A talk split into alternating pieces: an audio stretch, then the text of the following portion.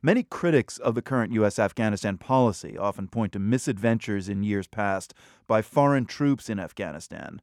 Go back to the Soviet invasion in 1979, or go further back to the 1830s. Britain was trying to protect its sizable investments in India, and occupying Afghanistan was one way of doing it.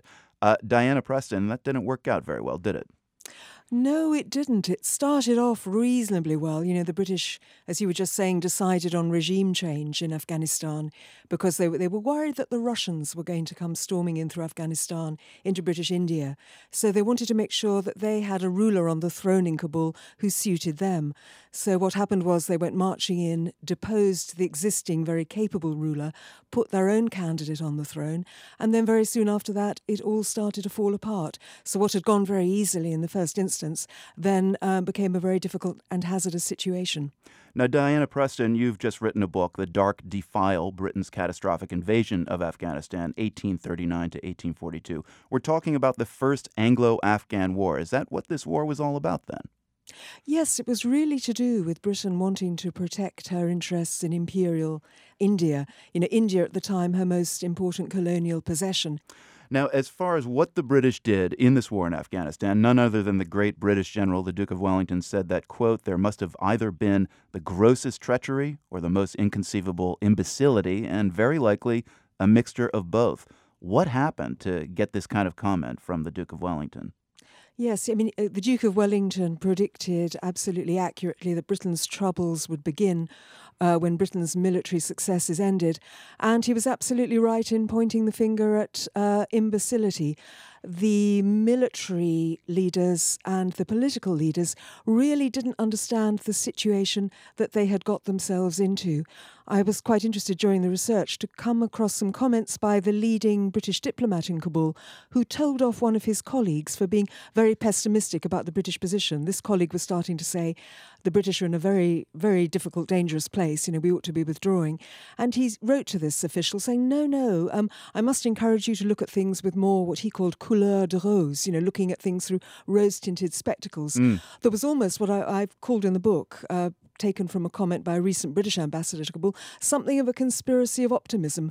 The stage was reached in Kabul where there were so many vested interests, you know, the people who'd supported the policy in the interim, that they were very reluctant to tell the home British government that it was all going wrong. Now, the British military finally decided to get out of Afghanistan in 1842, but uh, Diana, what on earth possessed them to agree to commence a retreat through savage mountain terrain in the middle of winter without adequate supplies of food and fuel?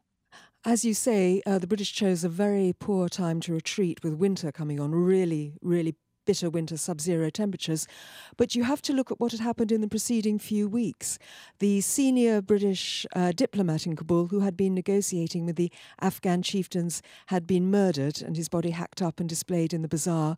The British themselves were pinned down in very indefensible barracks um, outside the main city of Kabul. I think they really regarded withdrawal as one of the very few options left open to them. And they put their faith in the promises they were given by the Afghan chiefs that they would be given protection.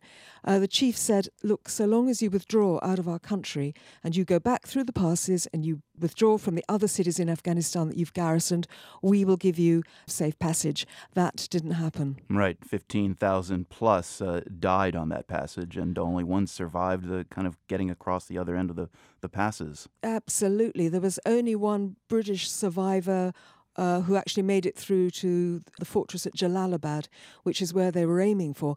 In the days that followed, um, some Indian soldiers managed to reach there, and also during the retreat, quite a number of Britons had been taken hostage. So they were later going to um, mostly survive. But of course, during the retreat through the passes, you have this tremendous carnage, particularly amongst the Indian troops. There were 4,500 British troops withdrawing, of whom about 80% were Indian troops. Um, those Indian troops were not taken hostage, they were mostly just, just cut down or left to die and there were also 12,000 camp followers, you know, men, women, and children mm. who were just really left to perish in the snow or, or, or to be hacked to pieces. The carnage was terrible, and when eventually, you know, British troops went back through the passes to Kabul. They describe how their gun carriages just rolled over mountains of, uh, of bones and the remains of corpses. Mm. Diana Preston, uh, I mean, the mega picture here is we're talking about Britain coming into Afghanistan to try and invest power in a pro British king, fighting and failing to do that, and then retreating and losing. I mean, the comparisons with the present day are not fully there yet, but starting to look similar for the U.S. You don't dig deep into those parallels in the Dark Defile, though. Why not? What I wanted to do was to leave it for the reader to draw their own deductions. I think there are some very clear messages which come through about the unwisdom of not having a clear exit strategy, for example. You know, the British went into Afghanistan with, you know, some idea of replacing one ruler with another, and they had never really thought beyond that. Uh, they didn't know what was going to happen next. I think there are also messages about understanding better the culture and the attitudes of the people in whose country you're intervening, and also in necessarily assuming that the institutions, the democratic structures, say that we all value in the West, that those will necessarily be understood and immediately welcomed by everyone. And it's it's worth saying, and if you talk to Afghanis, they will see foreign interference in their country, whatever the motives and however well intentioned it has been, as really just one long continuum. Mm. They see a clear relationship between what's happening today and what happened in 1838.